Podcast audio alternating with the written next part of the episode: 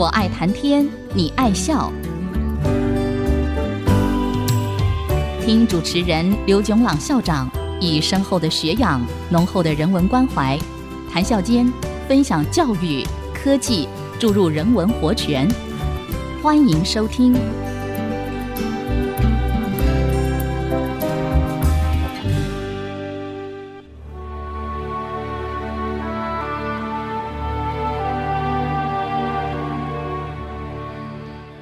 听众朋友，大家好，欢迎收听《我爱谈天，你爱笑》，这里是爱惜之音广播电台 FM 九七点五，我是刘总郎。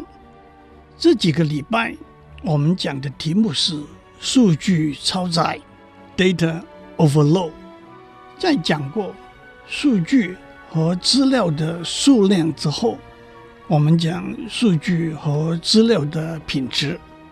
我们上次讲过，数据的品质和资料的品质有些不同的地方。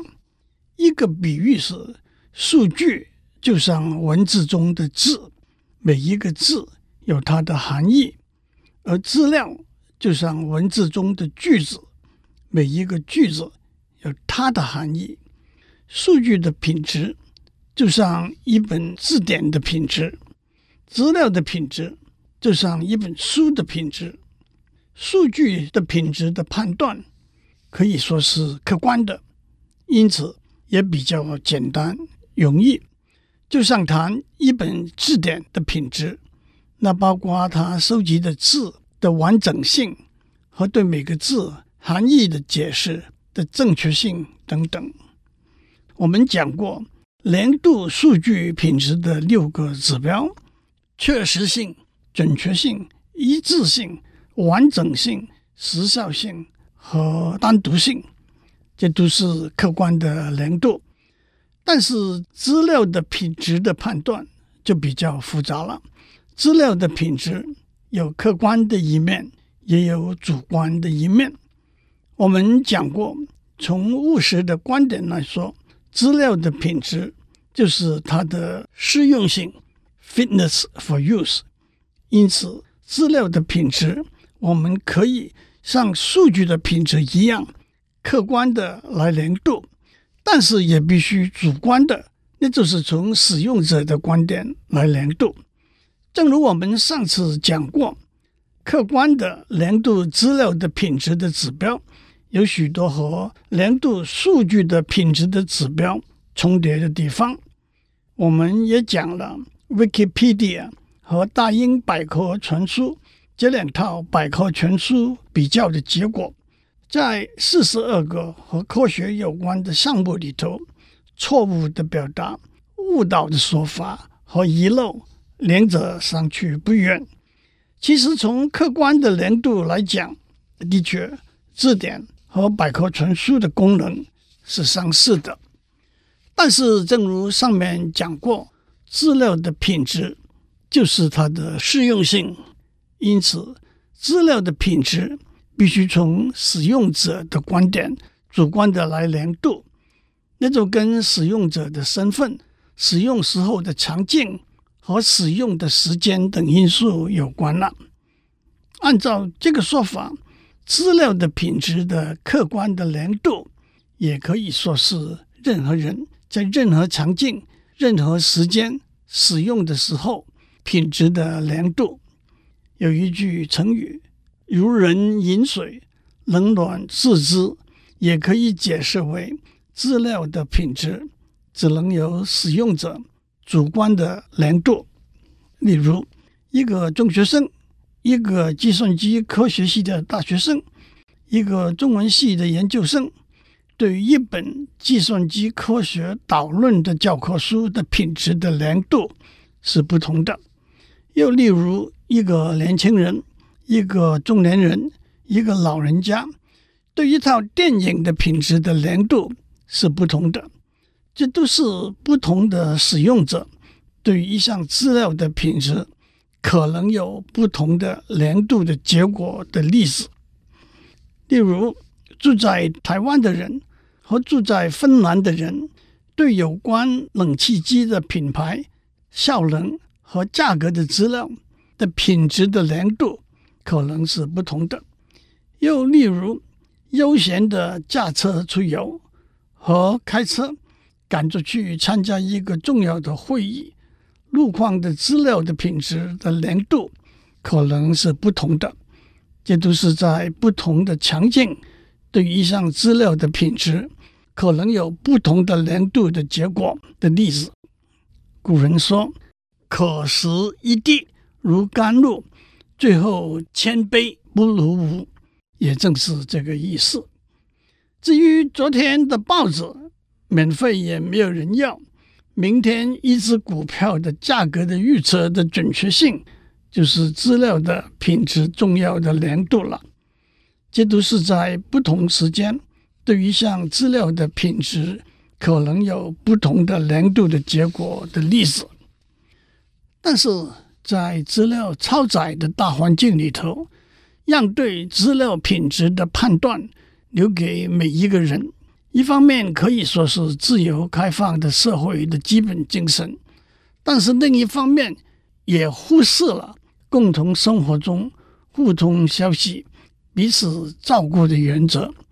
一个明显的例子，就是在目前的生活环境里头，青少年甚至幼儿都可以在网络上找到各式各样的动画和书籍。我们必须帮助他们选择品质优良的资料。让我们看一些例子：一，在有些地方。特别是在过去，政府对电影、电视节目、书籍有禁止发行或者删节的权利。当然，站在政府的立场，那是政府在资料的品质上为人民把关的权利和责任。但是，站在一个自由开放的社会的立场，政府不应该以单一的观点。对资料的品质做一个判别，尤其是一个零和一禁止和通过的判别。资料的审查制度是一个重要也是复杂的问题。在这里，让我们回顾一个例子：《何日君再来》这首家喻户晓的歌，由黄家模作曲，刘雪安作词。有“金嗓子”之称的周璇，是一九三七年的原唱者。不过，可能大家更熟悉的，那也是邓丽君在一九七九年的成名作。在中日战争的时候，不同的审查单位对这首歌的批判，或者是抗日，或者是叛国，或者是色情。一九四九年之后。这首歌在中国大陆被批判为资产阶级的颓废和堕落而被禁。一九六零年代，这首歌在台湾被禁，原因是何日军的“军”字和军队的“军”字同音，是指解放军。在一切都已经成为过去的今天，我们一方面看到同一首歌，却有不同的解读。而带来被禁的后果，另一方面也难免哑然失笑。二，在许多国家地区都有电影分级的制度，有些地方分级是由电影业者自动实施，有些地方是由政府主导。台湾按照文化部的电影分级处理办法，电影分成五级，普遍级。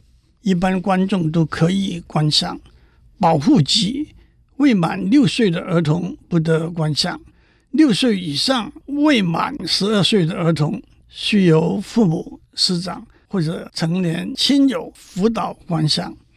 辅导十二级未满十二岁的儿童不得观赏，辅导十五级未满十五岁的青少年不得观赏，限制级。未满十八岁的人不得观赏。分级的标准主要是按照电影中的情节和语言、涉及暴力、犯罪、怪异、色情等的程度。此外，书籍也有相似的分级制度。三，上面讲的审查和分类都是针对资料的内容，而且也可以说是消极的规范。反过来，奖励却是积极的，对优质的资料做肯定，来供大家参考。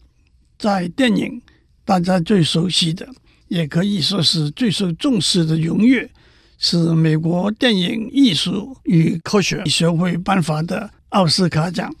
其他重要的奖项包括法国坎城国际电影节的金棕榈奖、德国柏林国际电影节的金熊奖和台湾的金马奖、大陆的金鸡奖等等。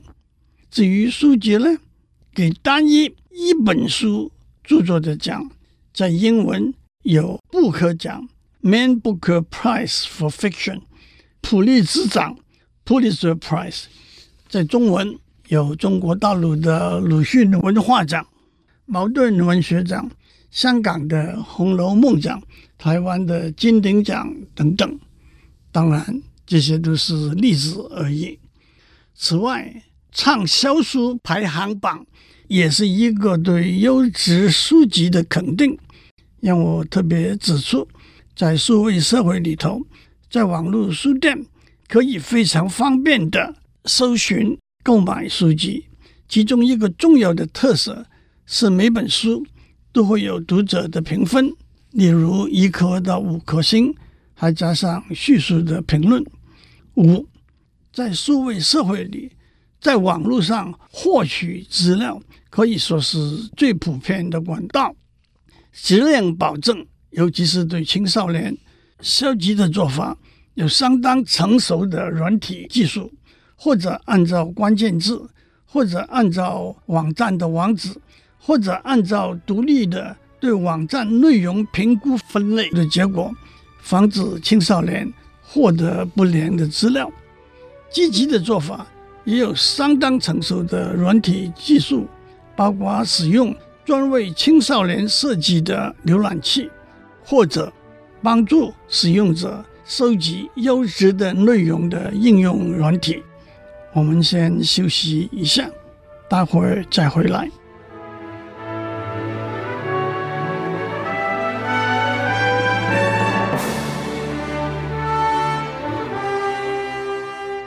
欢迎继续收听，我爱谈天，你爱笑。在数据和资料超载这个题目底下，我们讲了好几个不同的面向，让我们继续讲下去。首先，数据和资料经由媒体 （media） 承载和传达到使用者那边去。媒是联系、传达的意思。体是载具的意思，在人类文明进步的过程中，承载和传达数据和资料的媒体，就时间先后而言，可以分为三大类：一、印刷媒体；二、广播媒体；和三、网络媒体。印刷媒体基于印刷术的发明，包括书籍、报章。杂志、广播媒体基于无线通讯技术的发明，包括无线电和电视；网络媒体基于电脑网络技术的发明。就功能而言，网络媒体的功能可以说涵盖了印刷媒体和广播媒体的功能。让我特别指出，网络媒体的一个主要功能是互动。而且是及时的互动。印刷媒体和广播媒体主要是单向传播的，作者写，读者读，名嘴讲，听众听，说不定还流于言者谆谆，听者渺渺。即使在报章杂志上有读者投书，电台电视上有听众来电的安排，双向的互动。到底还是有限的。反过来，在网络媒体里头，特别以社交平台为例，传播互动是双向的、即时的。让我特别以电动游戏为例子，就技术上和内容上做一个讨论。让我先从技术上讲起。在一九六零年代初期，电脑已经从一个只是用来做加减乘除的机器，跳跃到一九五六年人工智能这个领域的诞生。这中间有两个重要的技术发展。一个是人机互动 （interactive computing） 的技术，在一九六零年代的初期，使用电脑的程序是：早上数据送进去，中午结果送出来。人机互动就是软体和硬体技术的发展，带来数据进去，结果马上出来的工作模式。另外一个重要的发展是电脑图像 （computer graphics） 的技术。在一九六零年代的初期，使用电脑的时候是用打孔卡输入，用打字机把文字印出来。电脑图像就是输出的是图像，输入的就是图像的描述和图像的移动、旋转。放大、缩小的指令，这些技术不断的进步发展，带来了电脑动画 （computer animation） 和电动游戏 （video game） 的发展。电动游戏的发展也有一个悠久的历史，从一九五零年代末期到一九六零年代，有和电脑打网球。三 D 景致游戏和太空战争 （Space War） 等等历史。六十年来，电脑游戏以惊人速度的发展，游戏的软体、玩游戏的平台、游戏中心、游戏竞赛活动等等，相信大家都有相当多的接触和经验。作为一个产业，电动游戏每年的收入。到了二零一八年是一千三百五十亿美元。接下来，沿着数据超载的讨论里头，资料的品质的思路，让我们谈谈电子游戏。从技术的观点来看，电子游戏的技术和电脑科学技术是分不开的。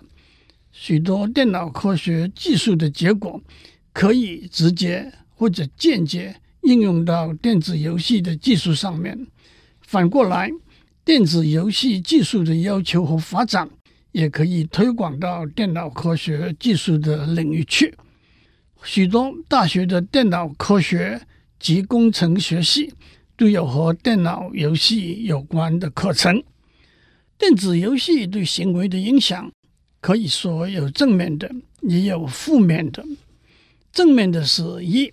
电子游戏带给玩家一份自主、独立、成就、满足的感觉。二，电子游戏可以作为好的休闲活动。三，电子游戏也可以是一个体力运动的活动。一个最好的例子就是《精灵宝可梦 Go》这个游戏，让玩家快快多多的走路。四。电子游戏可以是一个群体活动的游戏。五，电子游戏可以提升认知能力 （cognitive skills）。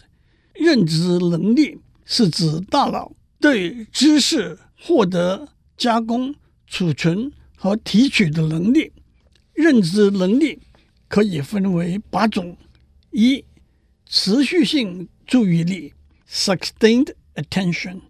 持续的在一段时间内把注意力集中在看、听和思考一件事物或者一个情境上面。二、反应抑制 （response inhibition） 在学习和工作的过程中，抑制外来的刺激，让正在进行的学习和工作不受干扰。三、处理资料的速度 （speed of information processing），也就是对输入的资料了解、储存的速度。有些科学家认为这个能力和智商有密切的关系。四、认知弹性 （cognitive flexibility） 在看、听和思考的过程中，改变要看、要听、要思考的事物。或情境的能力。五、多重同时注意力 （multiple simultaneous attention），同时注意几件事物或者情境的能力，这就是我们上面讲过的一心多用。六、工作记忆 （working memory），在工作中对使用和需要的资料记忆的能力，也可以说是有好的。短期记忆的能力。七、类别形成 （category formation），把知识资料分门别类的能力。八、模式辨识 （pattern recognition），模式的辨识和从而做逻辑推理的能力。的确，玩电子游戏是对认知能力的一个考验。那么，电子游戏对行为负面的影响呢？一、玩电动游戏上的瘾会荒废了学业和工作；二、长久玩电动游戏会带来缺少睡眠和运动的后果，也会引致不良的饮食习惯，结果是身体健康受到影响；三、养成孤独离群的个性；四。电动游戏可能会有暴力、色情、犯罪的内容。对这些内容最大的疑虑是，这些内容会不会影响玩家的心理状态和行为？尤其是近年来，在世界不同的地区都有年轻人犯了重大的枪杀、暴力行为的事件。许多人就提出，电动游戏中暴力的内容。是不是一个影响的因素？经过许多专家的分析和研究，这个疑虑实在没有定论。不过也带来和电影相似的电动游戏分类这个议题。今天我们就讲到这里，祝您有个平安的一天。我们下周再见。探讨大小议题，举重若轻。蕴含知识逻辑，笑语生风。我爱谈天，你爱笑。联发科技真诚献上好礼，给每一颗跃动的智慧心灵。